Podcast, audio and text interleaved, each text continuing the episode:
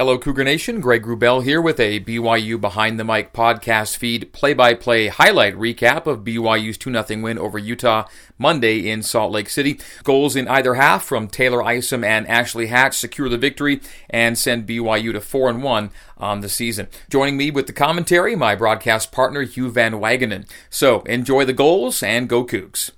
Vasconcelos' second corner. This one's more of a rope to Isom. Isom with a one-touch finish, and the Cougs take the lead. Taylor Isom swinging her right foot, and the the 21st. What a brilliant take by Taylor Isom, the center back. Certainly a set play there from BYU. Michelle Vasconcelos is looking to drag that ball back into the 18 as Taylor peels away from her defender. Onrushing the ball, takes a big swing with the right foot, does so well to hit it first time, hit it far post. Nelson has no chance as the ball's in the back of the net. Second career goal for Taylor Campbell Isom. What a swing and what a score here in the 21st. BYU 1, Utah nothing. 20 minutes and 12 seconds off the clock.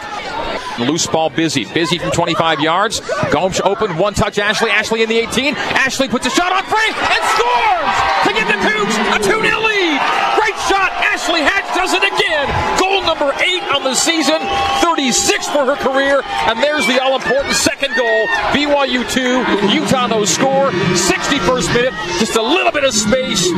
Pushes her way into the penalty area and finds the back of the net. Yeah, that, that's a really huge cushion against the run of play there for BYU. Such a brilliant first touch from Ashley Hatch. And as soon as she got beyond that first defender, you would have put your mortgage on her putting that in the back of the net. She certainly does. Right foot through that ball, far side. Nelson's no chance. 2 0 Cougars.